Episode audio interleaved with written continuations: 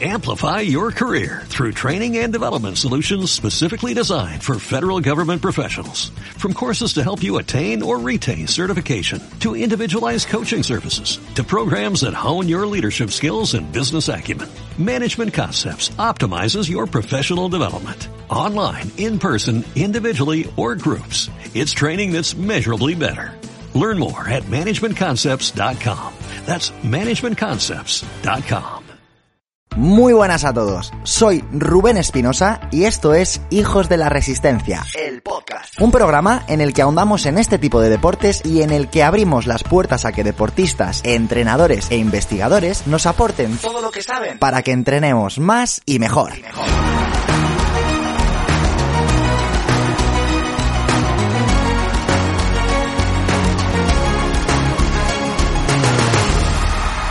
Muy buenas, ¿qué tal? ¿Cómo estás? Bienvenido a un nuevo episodio del programa de Hijos de la Resistencia espero que hayas pasado una muy buena semana. Yo he estado pues recorriéndome prácticamente, no voy a decir toda España porque no sería cierto, pero viajando muchísimo, haciendo entrevistas que muy prontito vas a poder disfrutar en el programa y que estoy convencido de que te van a sorprender y te van a, a encantar. Están siendo unos días raros, ¿verdad? Raros con todo este calor que está haciendo. Eh, la semana pasada ya nos avisaron, ya nos avisaron, supongo que si ves las noticias pues lo habrás visto, que se avecinan días de muchísimo calor en toda España. Y he de decir que lo he podido comprobar de primera mano. He estado en Zaragoza, he estado en Logroño, en Vitoria, en Bilbao, en Almería, en Málaga, en Granada y en Madrid, por supuesto. Y no te lo voy a negar, casi me da algo. O sea, daba igual donde fueras que hacía un calor de la leche.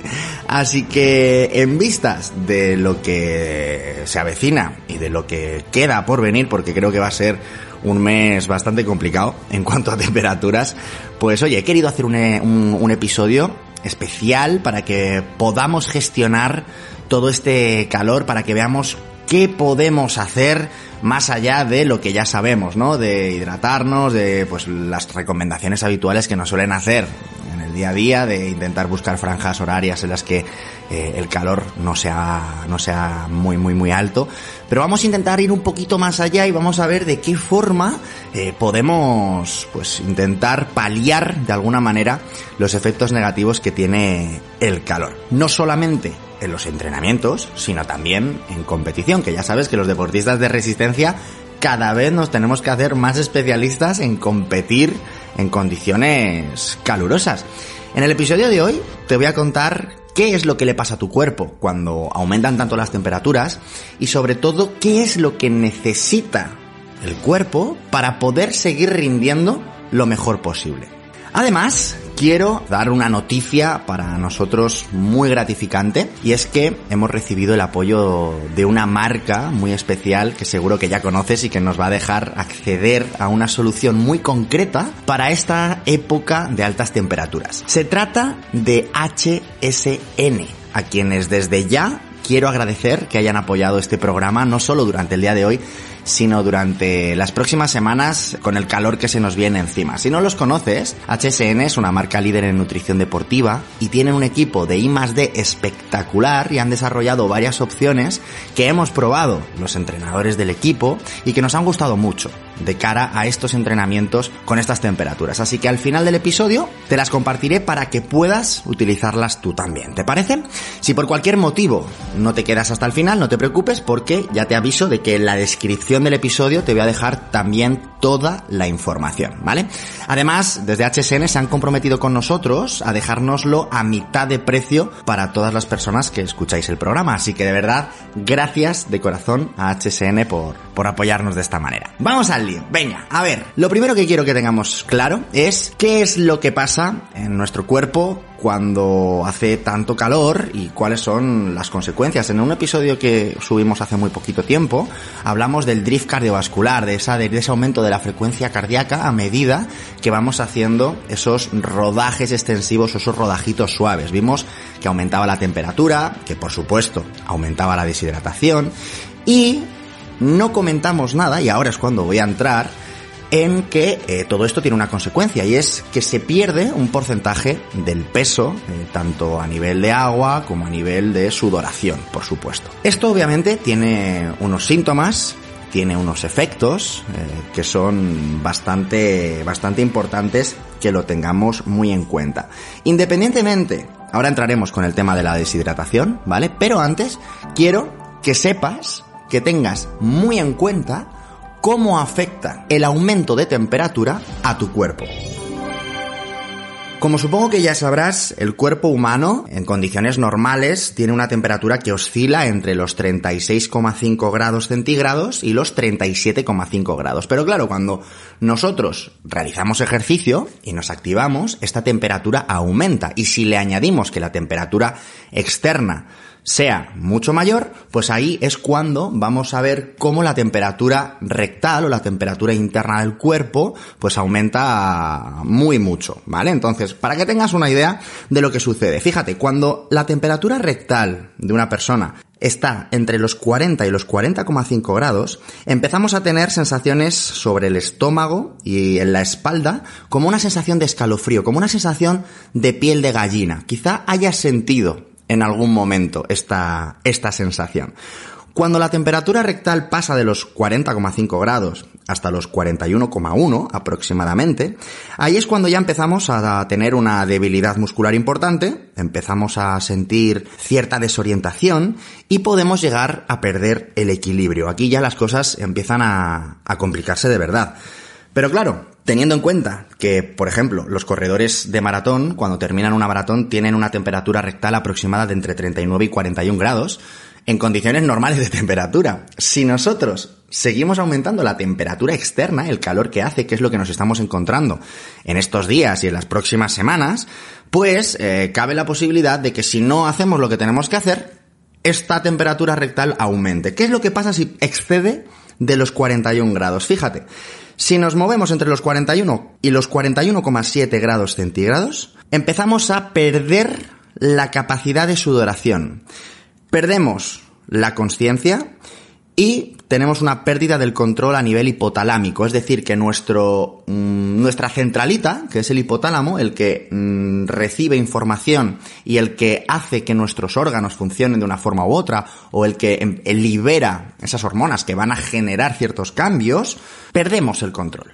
Llega un momento en el que nuestro hipotálamo no es capaz ni de recibir información, ni de ejecutar las órdenes que hacen que tú ahora mismo empieces a sudar cuando aumente la temperatura o aumente la temperatura cuando empieces a moverte. Y si excedemos de los 42 grados, es muy probable que nos vayamos para el otro barrio, ¿vale? O sea que no estamos hablando de, de algo que no tenga importancia y que no debamos de cuidar. Ya no se trata solo de la deshidratación, de la cual hemos hablado mucho en este programa y se habla habitualmente, sino de que independientemente de los niveles de deshidratación que tengamos, si la temperatura corporal aumenta, podemos encontrarnos episodios muy complicados. Esto lo vemos clarísimamente cuando tenemos fiebre. Cuando una persona tiene fiebre y ponemos el termómetro y vemos que pasa de los 38 39 grados, la mayoría de la gente ¿qué hace? Pues se va al hospital y lo tiene clarísimo y no es necesario estar entrenando para realizar esa, para tener esa emergencia o esa urgencia, ¿no? Así que bueno, ya tenemos claro que, que la temperatura es importante controlarla y que es algo que vamos a tener que mantener muy, muy, muy controlado. Todo esto, obviamente, va a cambiar de alguna manera en función del punto geográfico en el que tú te encuentres o de la altura respecto al nivel del mar a la que se encuentre la ciudad en la que tú vives. Para que te hagas una idea, los efectos que la temperatura tiene sobre, sobre el rendimiento se deben al efecto combinado de cuatro factores ambientales distintos. La temperatura del aire, la humedad relativa, el viento y la radiación del calor. ¿Vale? Cuando los rayos del sol llegan a la Tierra, se transforman en energía y esto calienta la atmósfera, especialmente las capas más próximas a la superficie. Por esta razón, lo que te digo de que la altura o la latitud geográfica, pues son cosas que hay que tener en cuenta, porque no es lo mismo 30 eh, grados a nivel del mar en Valencia, con la humedad que tienen, por ejemplo, que 30 grados en Madrid, con la humedad que tenemos, que es prácticamente nula, y, con las condiciones que, que tenemos aquí. Dicho esto, es importante que hagamos un repaso de cómo, desde el punto de vista de la fisiología, de cómo el cuerpo humano extrae el calor al medio ambiente, al, lo saca del cuerpo, por decirlo de alguna manera, aunque suene un poco a brujería, pero la realidad es que es así, cómo el cuerpo se las apaña para extraer el calor y perder temperatura y poder regular para en ningún caso llegar a, a, tener estos síntomas y estos efectos que hemos comentado anteriormente. Fíjate, el cuerpo humano tiene diferentes formas por las que eliminamos el exceso de calor. La sudoración ya la conocemos y hemos hablado pues mucho de ellas y, y no hace falta que entremos en profundidad respecto a lo que es el sudor y la capacidad de sudorar. ¿Vale? Pero hay otras formas a través de las cuales el cuerpo humano pierde calor, como por ejemplo la radiación. Y esto, aunque suene un poco raro, es una propiedad de todos los cuerpos, que no hablo de cuerpo humano, ¿eh? sino de todos los elementos que podemos encontrar, que no están a cero grados todo aquello que esté por encima o por debajo de los 0 grados lo que va a hacer es emitir calor al ambiente o emitir frío en función de, si está por encima o por debajo de los 0 grados. Y esto lo vamos a hacer en forma de rayos infrarrojos. El tercer método que tiene el cuerpo humano para eliminar el calor es la conducción, que es un mecanismo a través del cual el calor se transmite hacia los objetos que están en contacto directo con una persona, como por ejemplo, esto seguro que lo habéis sentido, estás en el sofá de tu casa, tranquilamente, sentado, te levantas y llega otra persona y dice, madre mía, qué calentito has dejado el asiento. Esto te suena, ¿verdad? Pues eso es la pérdida de calor del cuerpo humano debido al sistema de la conducción. Y por último, tendríamos la convección, que funciona exactamente igual que la conducción, pero en el momento en el que hay una ventilación. Es decir, por ejemplo, esto lo vemos mucho cuando nos ponemos en el rodillo, la forma que tenemos de ayudar a disipar el calor es poniendo ventiladores. Al recibir aire, el cuerpo es capaz de extraer más calor de enfriarse más rápido gracias a la convección. Y te estarás preguntando, Rubén, ¿pero por qué me cuentas esto? Pues fíjate, pues porque en reposo la capacidad que tiene el cuerpo humano de perder calor representa un 30% para la conducción y para la convección, un 50-60% para la radiación y un 20% para la evaporación o sudoración. Sin embargo, en el momento en el que estamos realizando ejercicio, la película cambia absolutamente. La evaporación, es decir, la sudoración, cobra una importancia abismal y se convierte en el 80% de la capacidad del cuerpo de extraer calor, mientras que la radiación baja muchísimo, casi a un 5%, y la conducción y la convección se quedan en un 15%. Por lo tanto, por lo tanto, esto nos va a ayudar a entender por qué, obviamente, sudamos en el momento en el que hace calor. Hay mucha gente que confunde, de hecho hay un episodio por ahí que tienes en el programa que se llama El engaño de la camiseta mojada y que explica cómo el hecho de sudar no significa ni que estés quemando más calorías, ni que estés em, realizando un ejercicio vigoroso o intenso. De hecho, podemos sudar perfectamente estado, estando sentados en una silla tranquilamente si la temperatura externa aumenta mucho, ¿verdad? Sabes de lo que te hablo. Entonces, claro, si yo cuando voy a salir a hacer ejercicio y hace mucho calor, la manera prioritaria que tiene mi cuerpo de disipar ese calor es a través de la evaporación, a través de la sudoración, en consecuencia lo que voy a hacer es perder todo aquello que lleva mi sudor, que entre otras cosas, como ya sabes, es agua y electrolitos. Y esto va a tener una consecuencia directa que es perder peso. De hecho, es súper habitual salir a hacer un entrenamiento en el que hemos sudado muchísimo, llegar a casa, pesarnos y ver que hemos perdido uno, dos, dos kilos y medio, tres kilos o incluso en algunas ocasiones en función de lo bien o lo mal que nos hayamos hidratado y hayamos ido reponiendo esas, esas sales, pues vamos a ver que hemos perdido o más o menos peso. Y aquí sí que me voy a poner serio porque también nos estamos jugando mucho. Fíjate qué es lo que pasa cuando empezamos a perder peso debido al aumento de temperatura de nuestro cuerpo y debido a la deshidratación. Cuando perdemos un 1% de nuestro peso, que esto para una persona de 80 kilos, por ejemplo, serían 0, unos 240 gramos aproximadamente. Pues ahí lo que sucede es que, por supuesto, el rendimiento se reduce debido, pues entre otras cosas, al drift cardiovascular que ya comentamos en el episodio anterior, debido a que los tiempos de aplicación de fuerza se lentecen, etcétera, etcétera. Ten en cuenta, ten en cuenta que la sensación de sed, es decir, esa sensación de, oye, necesito beber agua, aparece en el momento en el que nosotros perdemos menos de un 0,8% del peso corporal. O sea, todo lo que te estoy hablando ahora supone a escenarios en los cuales ya hayamos perdido más de eh, perdón, hayamos continuado eh, sin hidratarnos después de haber tenido esa sensación de sed. Por lo tanto, quiero que entiendas que en el momento en el que tú tienes sed, probablemente ya estés llegando tarde a paliar estos efectos.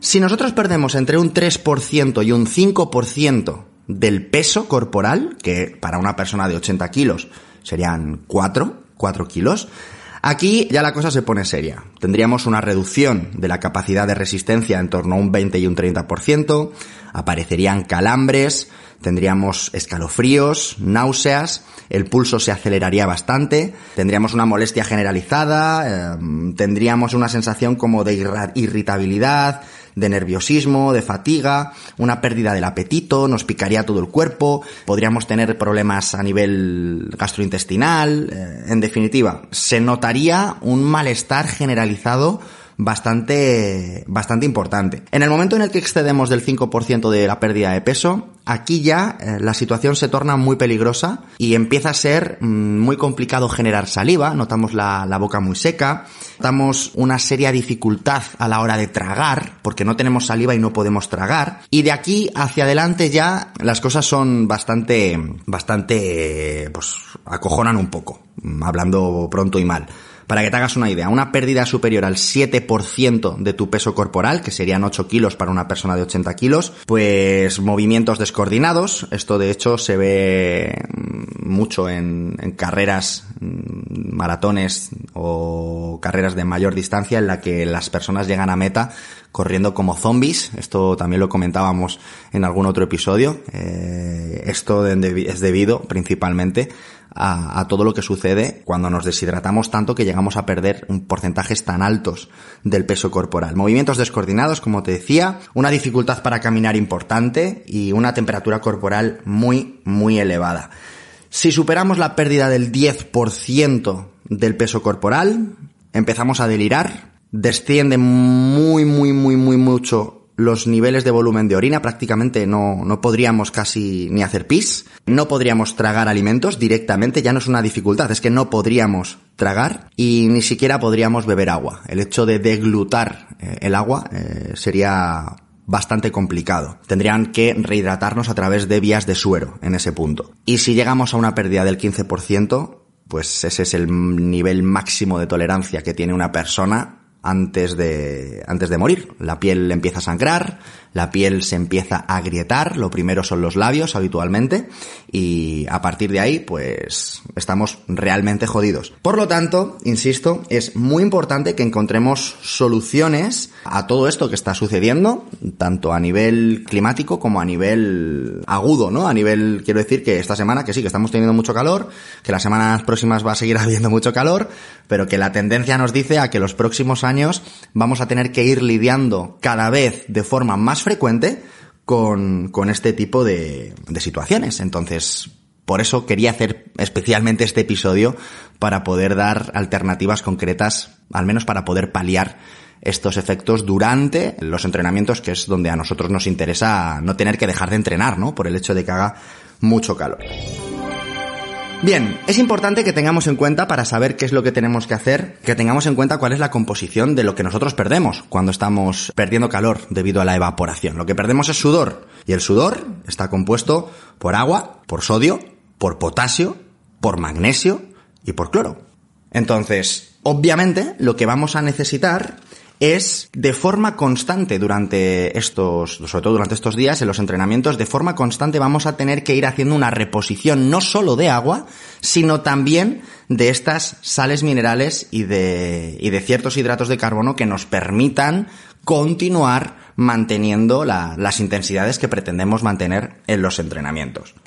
¿Qué podemos hacer entonces? Para concretarlo. Lo primero, que esto eh, probablemente no te lo digan mucho por ahí, pero también es una alternativa. Intentar adaptarnos, sobre todo si vamos a competir, tenemos que adaptarnos a las temperaturas, a las condiciones de humedad, de aquel lugar en el que vamos a, experimentar una situación de competición, ¿vale? Y algo que no tenemos en cuenta es que los tiempos de aclimatación son bastante más largos eh, de los que habitualmente solemos hacer. Una persona que compite un sábado, por ejemplo, pues esto lo he hecho yo. O sea, a mí me ha tocado competir un domingo y he viajado el viernes por la tarde o incluso el sábado por la mañana y las condiciones de humedad podían ser muy diferentes respecto al lugar en el que yo entreno.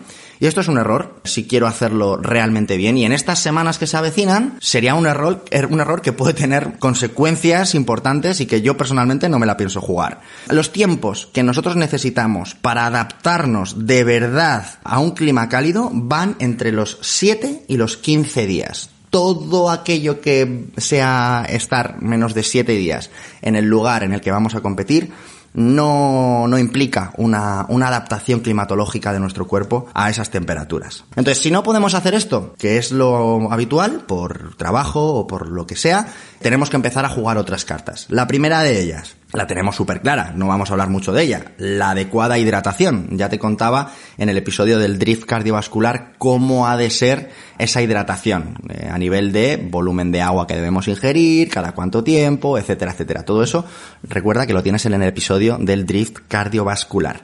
Pero ¿qué más podemos hacer? Pues efectivamente deberíamos de ser capaces de ingerir líquidos durante el ejercicio, pero de forma frecuente, ya no a nivel de, no es lo mismo tomarse un gel cada 20, cada 30 minutos o cada 40 minutos, eh, no es lo mismo eso que estar haciendo una toma frecuente de, en este caso, pues, eh, y carbohidratos, ya sea glucosa, fructosa, maltodestrina, independientemente de aquello que vayamos a utilizar, no es lo mismo hacer tomas periódicas en formato gel cada X tiempo que hacer una toma constante, como por ejemplo hace un ciclista cuando en su bidón se lleva esos hidratos de carbono. Pero ¿qué es lo que pasa? Pues que si utilizamos hidratos de carbono y agua, estamos dejando de ingerir algo fundamental para el cuerpo humano en situaciones de calor, que son todos esos electrolitos que perdemos con la sudoración. Por lo tanto, la mejor alternativa en estos casos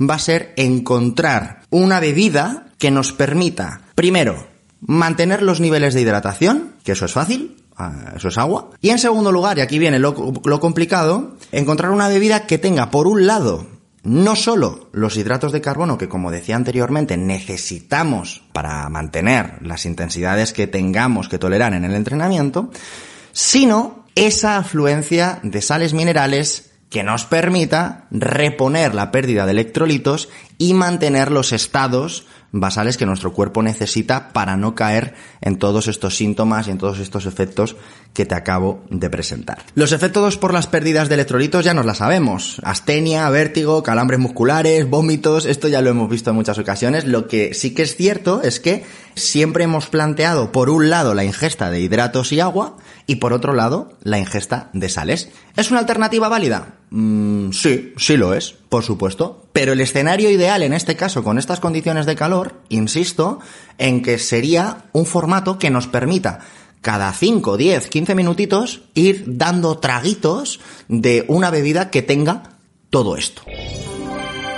Algo que también quiero apuntar es que en muchas ocasiones pensamos que el hecho de incluir hidratos de carbono en nuestras rutas de bici o en nuestros entrenamientos de carrera tienen un único fin de, como acababa de comentar, de mantener esa energía que nos permita mantener intensidades concretas. Pero realmente tenemos que tener en cuenta que, por ejemplo, el ritmo del de vaciado del estómago y la capacidad de tu intestino de absorber los nutrientes que le van a ir llegando y que necesitas absorber, digerir y enviar a los tejidos para seguir rindiendo, se van a ver muy condicionados en función de la concentración que tenga el, el líquido o la bebida que tú estés bebiendo. Por eso, cuando le añadimos hidratos de carbono o electrolitos, no solo mejoramos la reposición de sus depósitos, sino que también observamos que los mecanismos que se encargan de transportar esos nutrientes al organismo, al aumentar la osmolaridad, se ven modificados en diversas proporciones en función del tipo de bebida y claro, esto desencadena un proceso que hace que el ritmo del vaciado gástrico disminuya,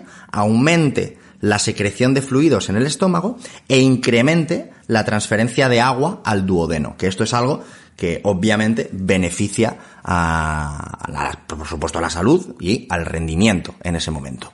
Otro dato interesante es que el ritmo del vaciado gástrico aumenta cuando en el estómago no hay más de 600 mililitros de líquido. Por eso, cuando esperamos a tener sed o esperamos a encontrar esa fuente que nunca aparece, es posible que ya estemos perjudicando a esa capacidad de vaciado gástrico independientemente de todo lo que bebamos en ese momento. Porque, insisto y repito, que si tenemos menos de 600 mililitros disponibles en el estómago, eh, ya estamos afectando a ese, a ese vaciado gástrico. Y es precisamente por esto, pues por lo que tenemos la necesidad de intentar estar regulando constantemente todos estos parámetros. No solo por una cuestión de no deshidratarnos, que el objetivo, insisto, no es únicamente no deshidratarnos y no caer en todos los síntomas y efectos que hemos comentado anteriormente, sino de, joder, vamos a intentar no solo no pasarlo mal, sino ser capaces de extraer lo mejor de, estos entrenamientos en esta época. Así que ya te digo que es importantísimo no solamente controlar los niveles de hidratación,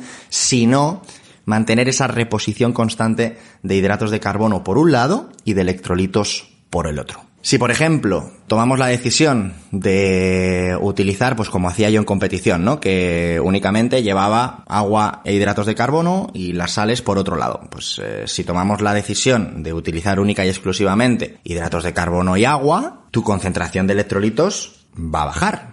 Y si el organismo, si tu cuerpo se estresa a nivel electrolítico, es decir, que le faltan electrolitos, va a haber un desequilibrio de iones, las células afectadas no van a ser capaces de mantener sus condiciones de homeostasis, de equilibrio.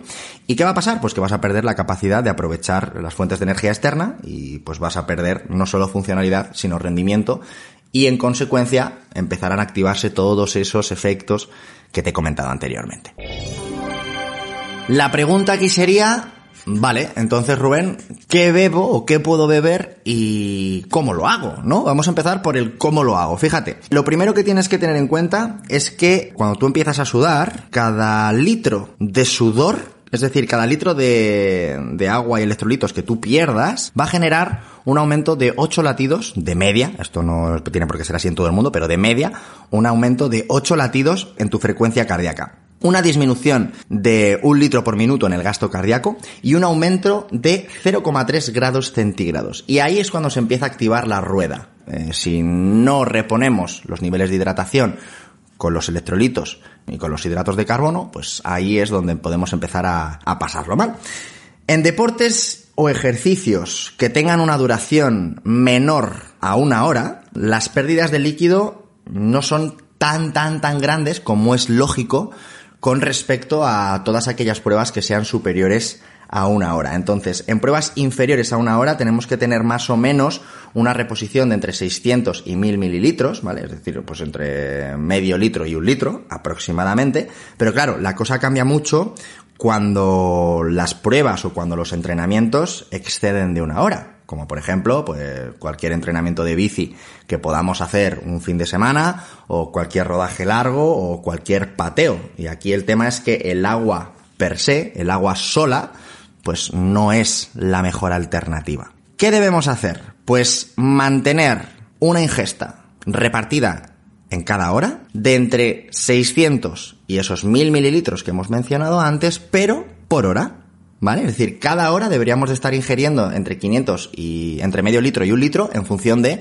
el calor que haga y en función de la tasa de sudoración que tenga cada uno. Lo más importante es que la bebida que estés utilizando tenga una cantidad importante de electrolitos, especialmente sodio y cloro, y si tiene hidratos de carbono, como ya hemos dicho antes, mejor que mejor. Y en cuanto al cómo tomarlo o en cuanto a cuándo, aquí hay una, hay una referencia de, de Padilla y Terrados del 1994, que una propuesta práctica que a mí personalmente me, me gusta bastante y que, y que te voy a compartir y es la siguiente, fíjate. Antes del ejercicio, por supuesto, deberíamos de venir con una buena hidratación, pero antes, eh, durante la hora o 30 minutos antes del ejercicio, deberíamos ingerir entre 200 y 400 mililitros de una bebida hidrocarbonatada, es decir, hidrocarbonada, perdón, es decir, una bebida que tenga hidratos de carbono. Durante las dos primeras horas de ejercicio se tiene que beber de 100 a 150 mililitros de la misma bebida cada 10-15 minutos aproximadamente, de ahí la importancia que decía de tener la posibilidad de llevarlo encima, si vas en bici en un bidón, si vas corriendo, pues con una camelback y con tus tetillas, que son las, las botellitas estas que son como plástico que se arrugan cuando, cuando se vacían y que son perfectas para poder beber agua durante los entrenamientos de carrera.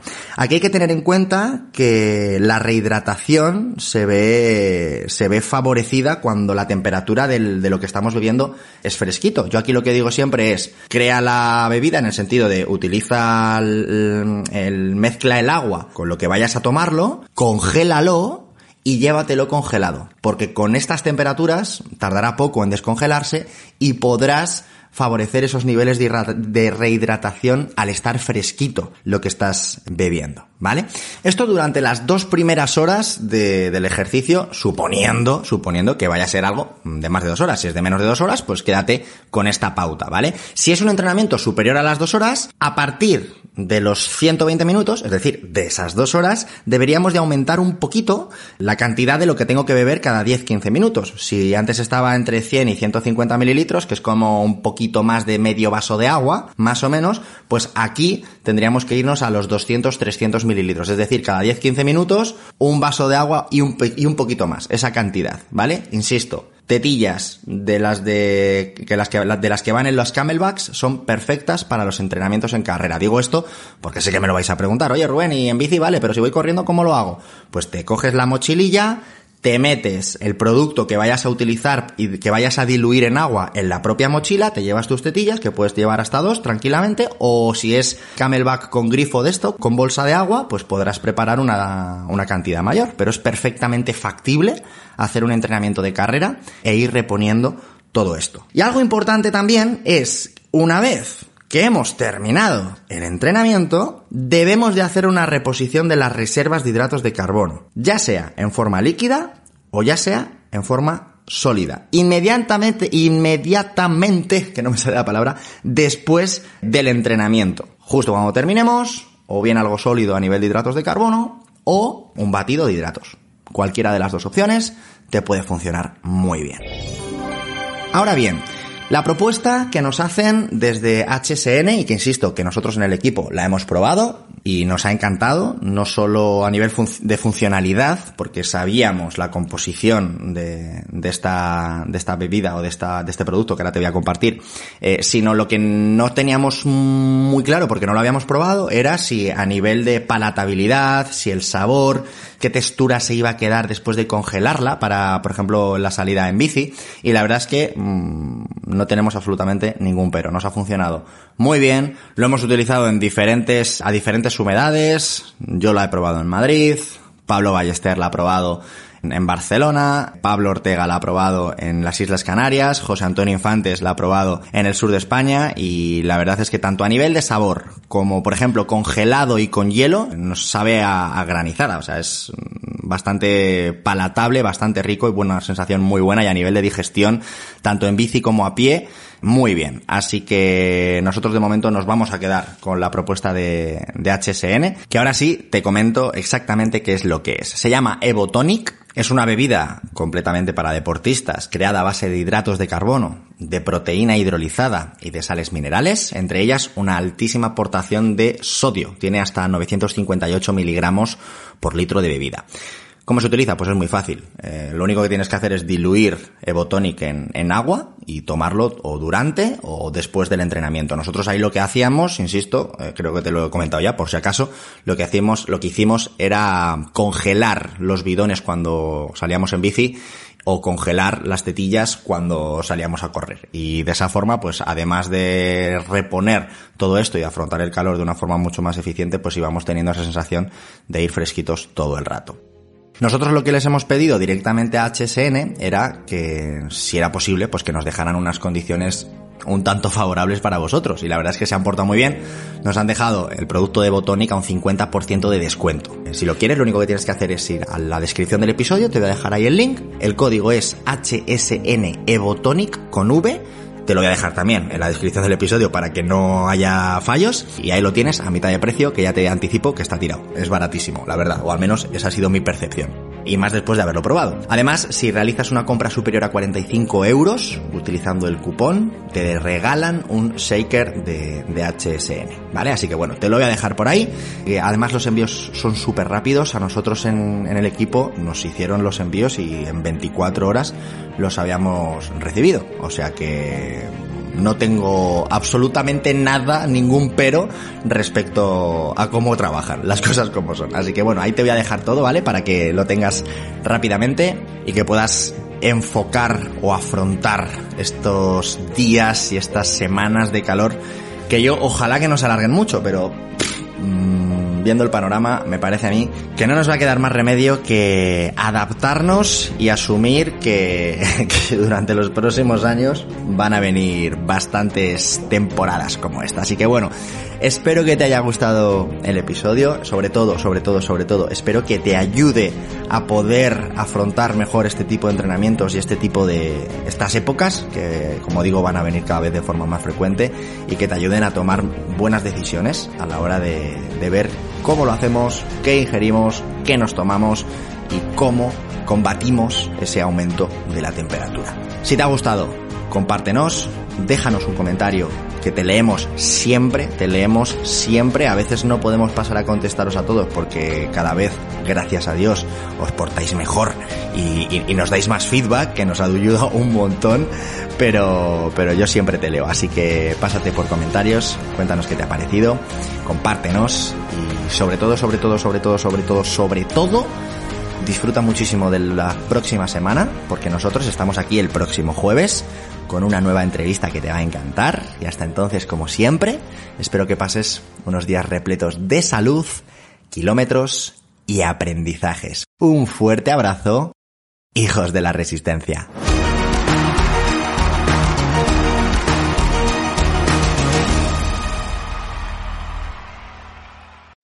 Amplify your career through training and development solutions specifically designed for federal government professionals. From courses to help you attain or retain certification, to individualized coaching services, to programs that hone your leadership skills and business acumen, Management Concepts optimizes your professional development. Online, in person, individually, or groups, it's training that's measurably better.